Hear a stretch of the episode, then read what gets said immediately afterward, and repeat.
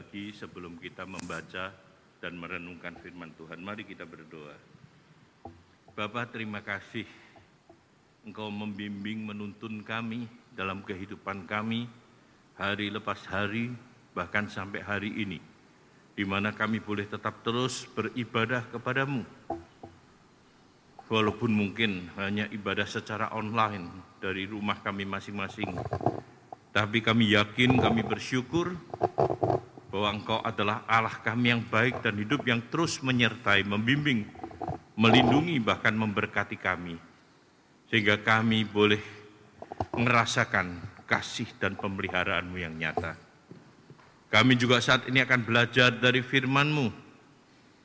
Ya Tuhan, kami mohon roh kudus-Mu, Kau curahkan ke tengah-tengah kami, mengurapi hamba-Mu yang akan menyampaikan firman-Mu dan juga mempersiapkan jemaat Tuhan baik yang ada di tempat ini, yang ada di rumah, untuk boleh membuka hati, membuka telinga, memfokuskan pikiran kepada firman-Mu, sehingga firman-Mu boleh menjadi berkat bagi kami semua.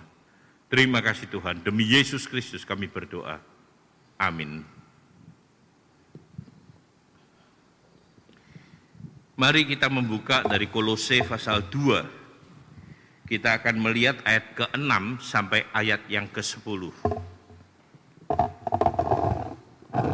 Kolose pasal 2 ayat 6 sampai ayat yang ke-10. Saya pegang aja. Kolose pasal 2 ayat 6 sampai ayat yang ke-10.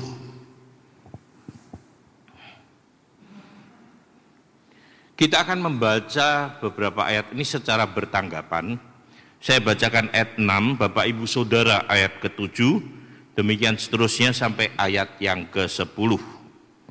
Kolose pasal 2 ayat ke-6. Demikian bunyinya.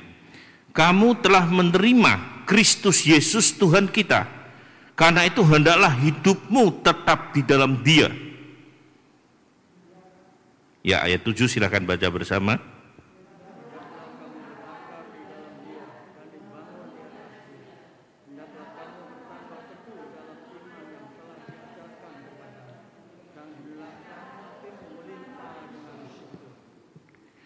Ayat 8 hati-hatilah supaya jangan ada yang menawan kamu dengan filsafatnya yang kosong dan palsu menurut ajaran turun-temurun dan roh-roh dunia tetapi tidak menurut Kristus.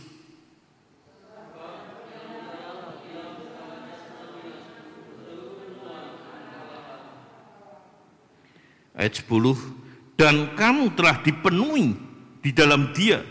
Dialah kepada semua pemerintah dan penguasa.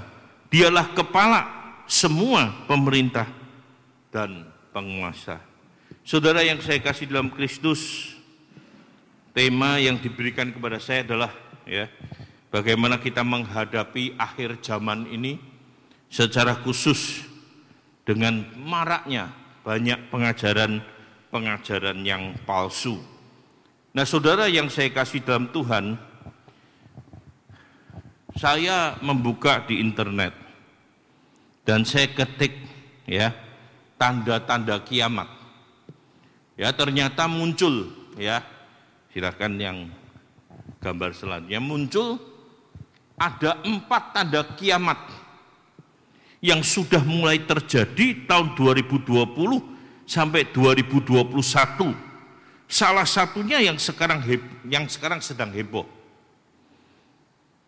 Nah, ternyata saudara kalau kita melihat kiamat di dalam Google ya, kita googling, ternyata banyak sekali. Bahkan mulai tahun 2012 sudah diprediksi dunia kita akan kiamat. Tapi kemudian berubah tahun 2020, bahkan disebutkan ya kalau kita cek di internet 21 Desember 2020 berdasarkan apa namanya semacam e, nubuatan ya dari suku Maya. Nah, itu nanti harus diselidiki lagi siapa suku Maya yang dikatakan sangat tradisional sekali dari tulisan mereka 21 Desember 2020 dunia akan kiamat. Tapi ternyata tidak, mundur lagi Januari, ya nggak tahu mundur lagi sampai kapan. Tapi yang jelas ya orang-orang menyadari dan meyakini bahwa suatu kali dunia akan kiamat atau dunia akan selesai seperti yang juga ditegaskan di dalam Alkitab. Walaupun kita tidak tahu kapan itu terjadi. Tapi paling tidak di dalam artikel ini ya ada empat yang dikatakan tanda kiamat. Nah memang ini dilihat kalau kita saya kita baca artikelnya ini dari sudut pandangan Muslim ya. Tapi saya lihat apa yang dijelaskan umum ya, yang mungkin kita bisa lihat nanti berkaitan dengan apa yang kita akan bahas hari ini. Pertama tersebarnya kebodohan itu sebagai salah satu tanda kiamat.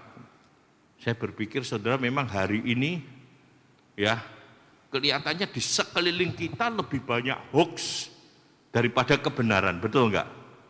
Ya, hoax itu begitu banyak di sana sini.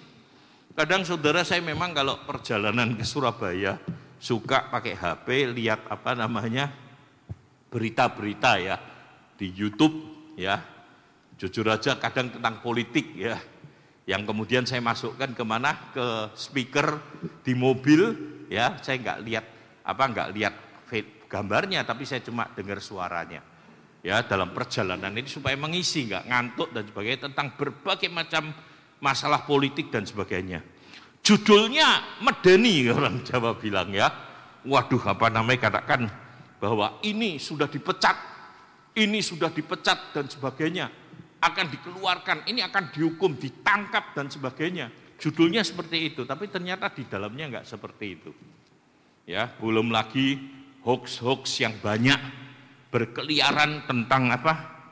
Tentang vaksinasi, tentang politik, tentang banyak hal yang memang ya sekali lagi itu tersebar di mana-mana dan sepertinya orang hari ini lebih menyukai hoax daripada yang benar. Bahkan ajaran pun juga begitu. Orang kadang lebih suka mendengar ajaran yang salah daripada mendengar ajaran yang benar. Kedua, tanda zaman dikatakan diangkatnya ilmu.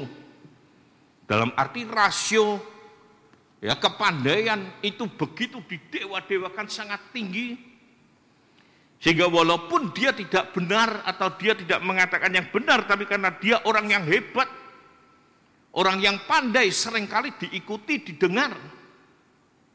Karena apa? Ilmunya yang dikatakan tinggi dan sebagainya. Sehingga kebenaran bukan lagi kepada ya dasar-dasar yang benar. Tapi bergantung kepada siapa yang bicara, siapa yang mengatakan. Kemudian dikatakan maraknya peminum, minuman keras, mabuk-mabukan.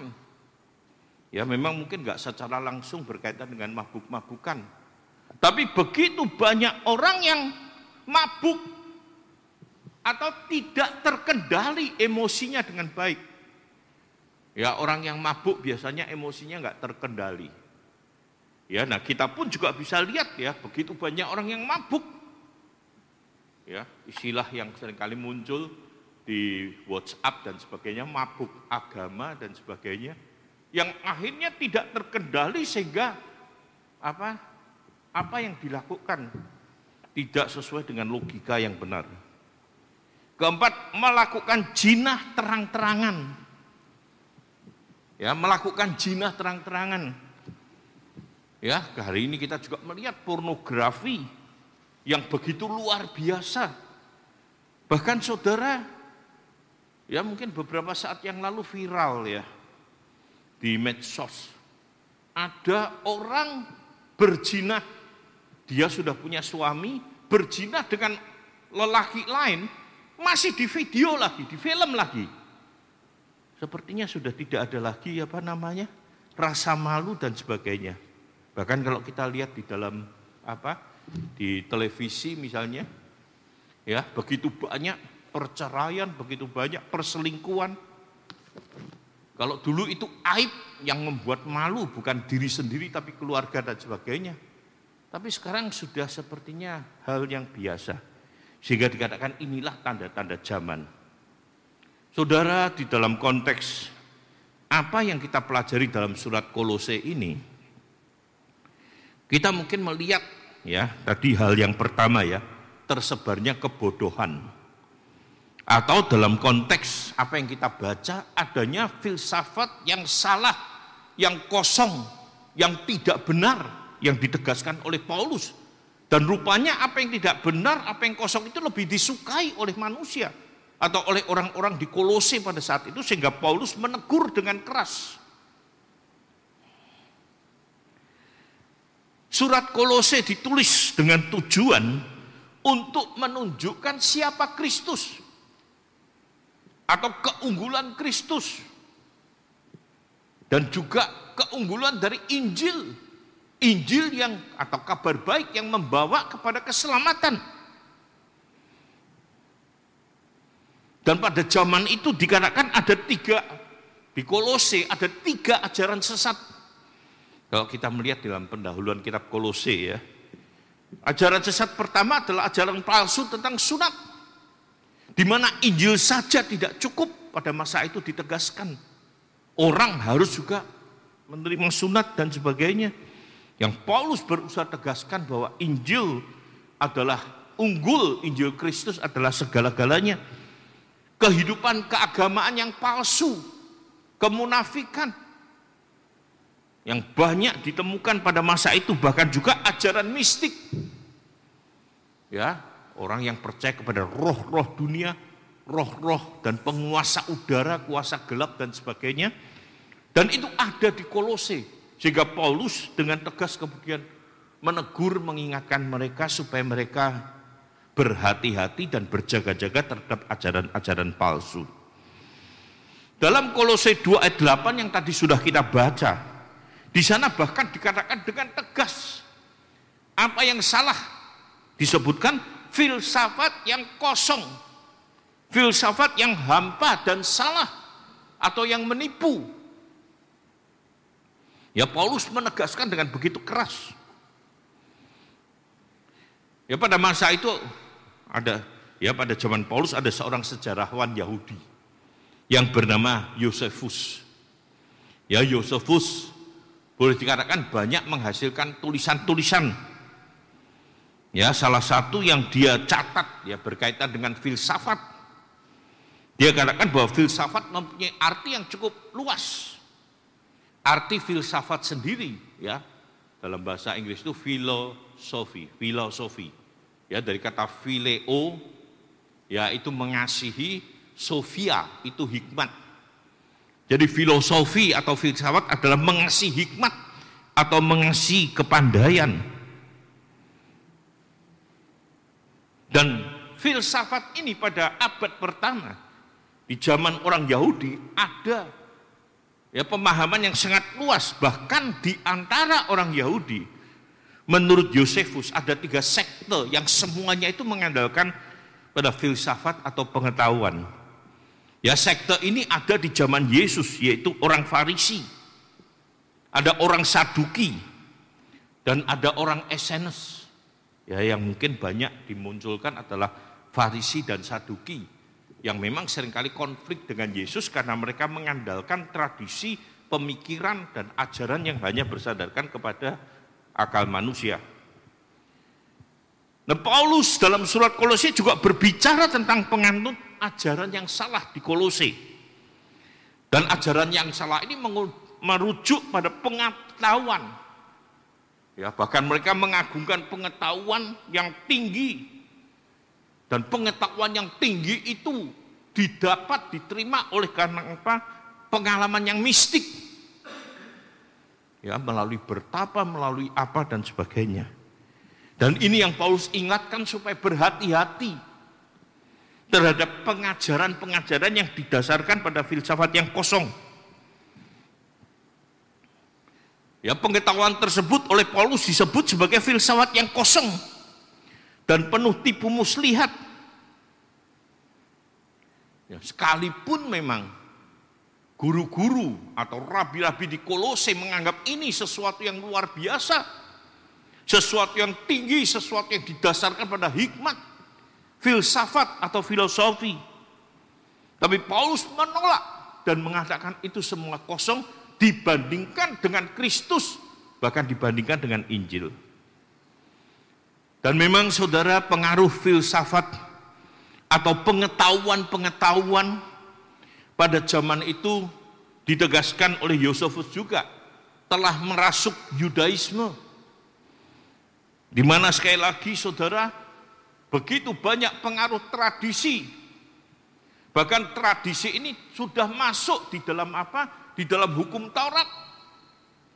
Sehingga begitu banyak aturan-aturan ya yang memang sudah membingungkan antara apakah ini hukum Taurat yang diturunkan kepada Musa atau itu adalah tradisi-tradisi yang dimasukkan oleh para rabi Yahudi. Seperti mencuci makan sebelum mencuci tangan sebelum makan dan sebagainya dan sebagainya yang menjadi ya tradisi yang kemudian menjadi apa? menjadi hukum. Nah, Paulus mengingatkan jemaat di Kolose bukan hanya secara pencegahan atau negatif, berhati-hati terhadap mereka. Tapi juga secara positif. Dan itu dapat kita temukan di dalam ayat ke-6 dan ke-7. Sehingga yang pertama yang kita bisa pelajari dari apa yang ditulis oleh Paulus dalam ayat 6 sampai 10 ini, kita diminta yang pertama tetap hidup di dalam Kristus. Ayat 6 dibuka Ya dengan pernyataan kamu telah menerima Kristus. Atau dengan kala lain kamu sudah percaya kepada Kristus. Sudah bertobat, sudah berpindah dari hidup yang lama kepada hidup yang baru. Bahkan kalau kita lihat dalam catatan Paulus yang lain sudah menjadi ciptaan baru. Karena itu dikatakan hendaklah dalam ayat ke-6 hidupmu tetap di dalam dia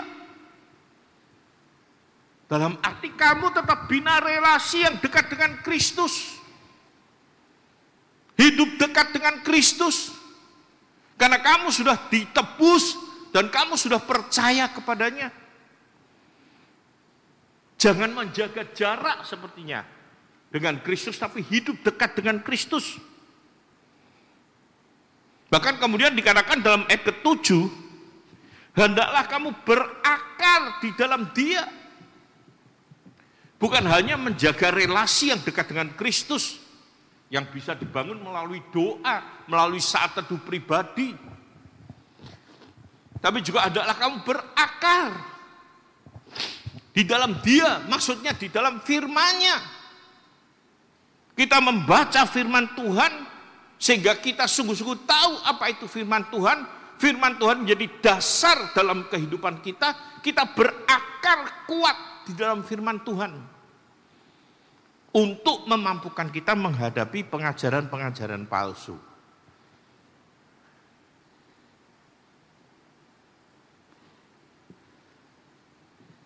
Kemudian di dalam ayat ketujuh selanjutnya dikatakan, hendaklah kamu bertambah teguh dalam iman. Ya, menjaga relasi dengan Kristus, berakar di dalam firman-Nya, dan kita sekarang diminta untuk apa? Berpegang teguh kepada iman. Dalam arti kita lebih banyak sungguh-sungguh mengimani apa yang sudah Kristus ajarkan buat kita. Memang hari ini begitu banyak pengajaran, perkataan yang kadang membuat kita menjadi ragu, membuat kita mungkin bertanya-tanya tentang kebenaran dan sebagainya. Tapi satu kita diminta apa?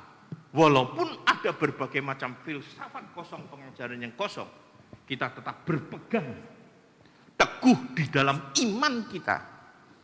Karena dengan kita berpegang teguh dalam iman, kita akan mampu menghadapi filsafat yang kosong dan palsu tadi. Hendaklah hatimu melimpah dengan ucapan syukur kita diajar untuk bersyukur atas kasih pemeliharaan, pertolongan, dan segala yang Allah sudah kerjakan dalam kehidupan kita. Sehingga bersyukur ini boleh dikatakan hidup puas. Menerima segala sesuatu yang ada yang terjadi dalam diri kita. Di dalam kacamata iman. Karena Kristus dan Allah sudah memberikan anugerahnya.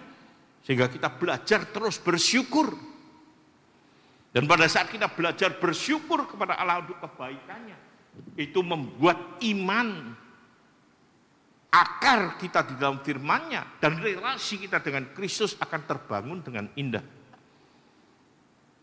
Sehingga untuk menghadapi pengajaran-pengajaran yang palsu, yang sesat, salah satu yang penting adalah bagaimana relasi kita dengan Kristus.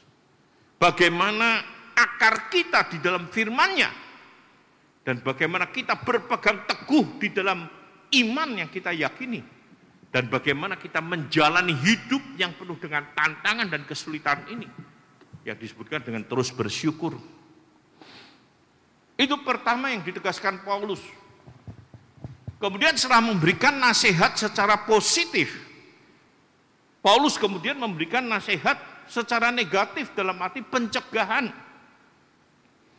Dikatakan jangan tertarik pada filsafat dunia Sebagaimana disebutkan di dalam ayat 8 tadi. Dikatakan filsafat dunia adalah filsafat yang kosong dan menipu atau ajaran palsu. Bahkan ada ahli yang mengatakan filsafat kosong itu adalah khayalan kosong atau omong kosong yang tingkat tinggi. Ya. Jadi Saudara Paulus melihat ya bagaimana Kristus telah menyelamatkan kita melalui Injil dan itu menjadi dasar yang kuat dan kokoh untuk kita hidup. Dan jangan lagi kita terpancing pada pengetahuan atau pengajaran yang kosong dan sebagainya. Dan Paulus menjelaskan dengan tiga kalimat deskriptif tentang apa? Tentang filsafat yang kosong ini. Yang pertama, filsafat kosong itu dikatakan menurut atau bergantung pada tradisi manusia.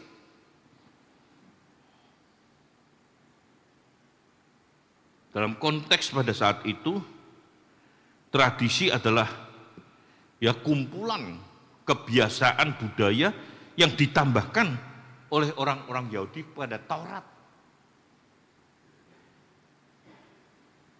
Dan saya pikir ya kalau kita melihat kehidupan kita ya dan budaya kita sering kali juga di dalam kehidupan orang Tionghoa tidak terlepas dari tradisi dan budaya.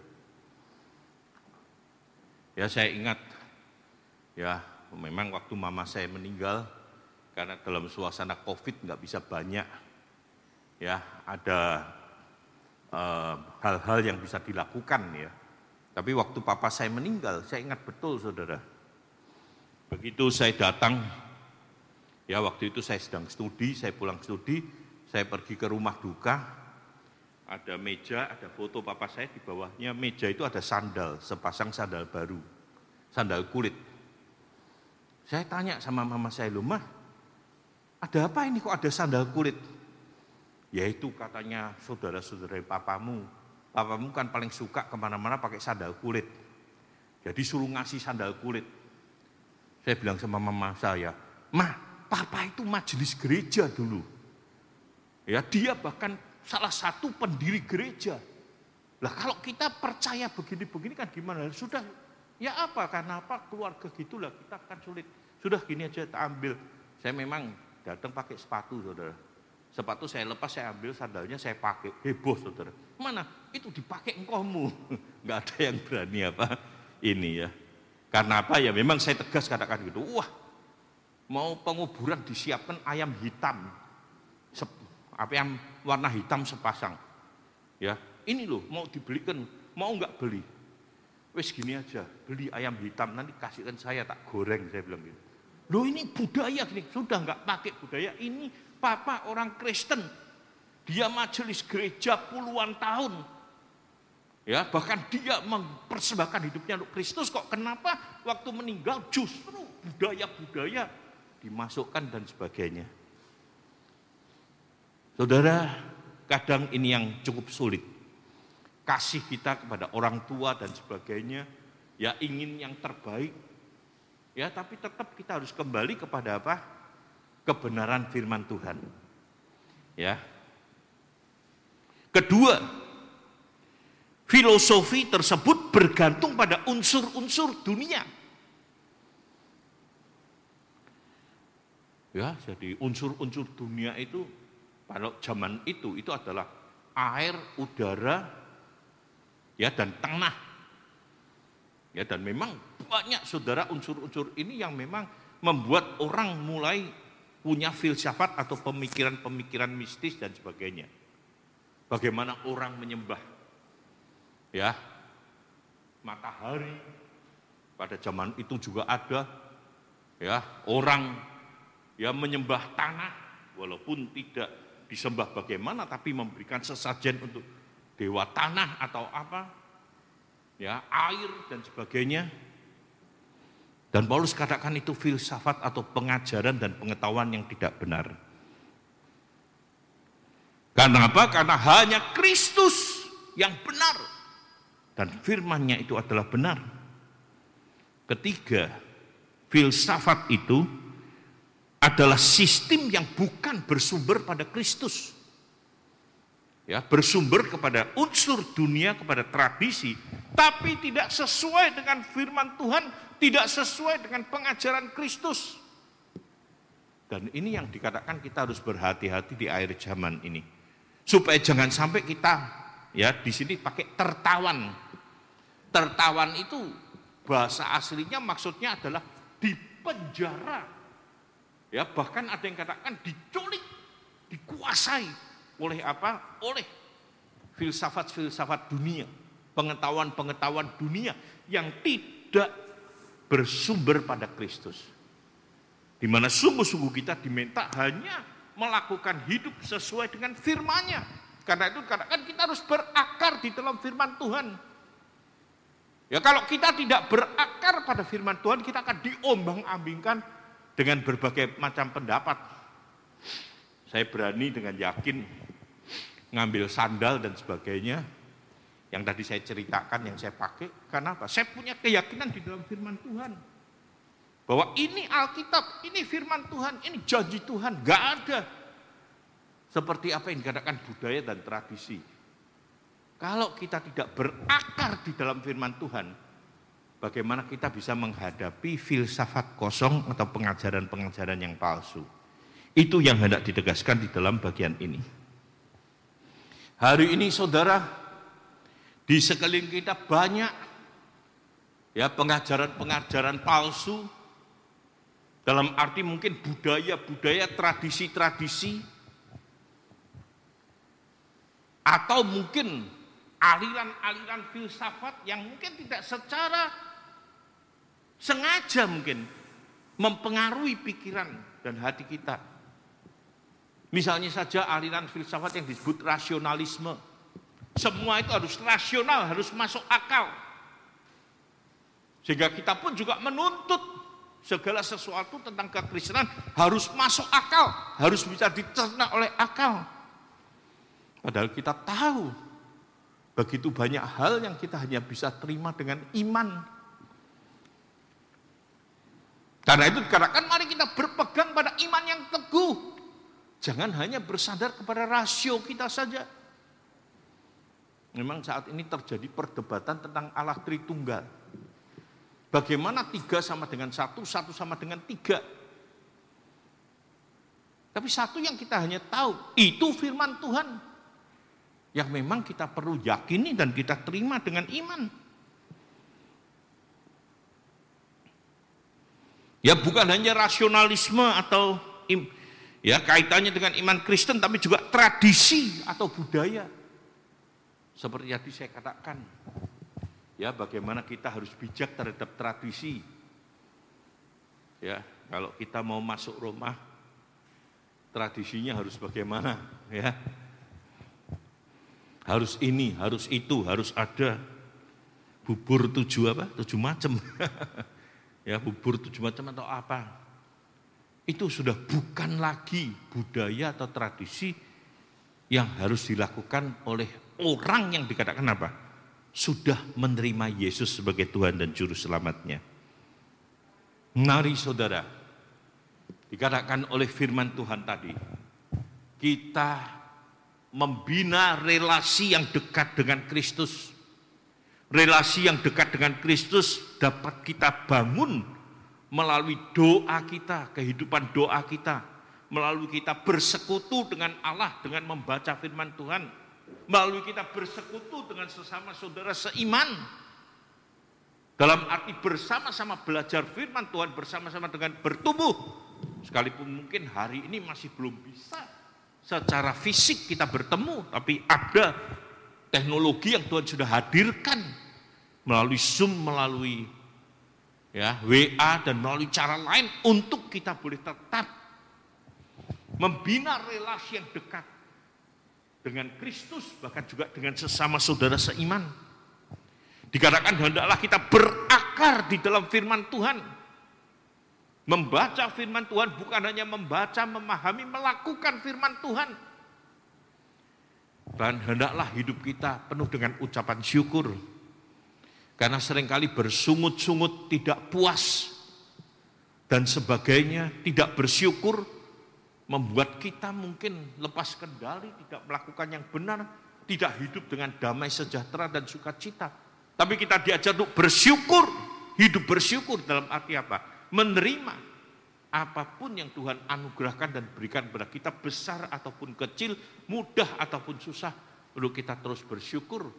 Sehingga dengan tiga hal ini kita mampu menghadapi pengajaran-pengajaran palsu, filsafat-filsafat yang kosong. Dan kita dapat berjalan di dalam kebenarannya. Tuhan memberkati dan menyertai kita. Mari kita berdoa. Berkatilah firman-Mu Tuhan, supaya firman-Mu boleh meneguhkan dan menguatkan kami di tengah situasi yang sulit ini. Hari ini kami dikelilingi oleh hoax, dikelilingi oleh pengetahuan-pengetahuan yang salah, pengajaran-pengajaran yang sesat, tradisi budaya dan sebagainya yang mungkin tidak sesuai dengan firman-Mu. Tolong pagarilah kami dengan firman-Mu. Pagarilah kami dengan kasih dan roh kudus-Mu. Teguhkan dan kuatkan iman kami. Agar kami mampu menghadapi semuanya itu bukan dengan kekuatan kami. Tapi dengan anugerah-Mu bagi kami semua. Terima kasih Tuhan di surga. Berkatilah kami semua, berkatilah saudara-saudara kami. Yang ada di tempat ini, yang ada di rumah mereka, biarlah sekali lagi firman-Mu menjadi pelita bagi kaki kami semua dan menjadi suluh bagi jalan kami. Terima kasih Tuhan, demi Yesus Kristus kami berdoa. Amin.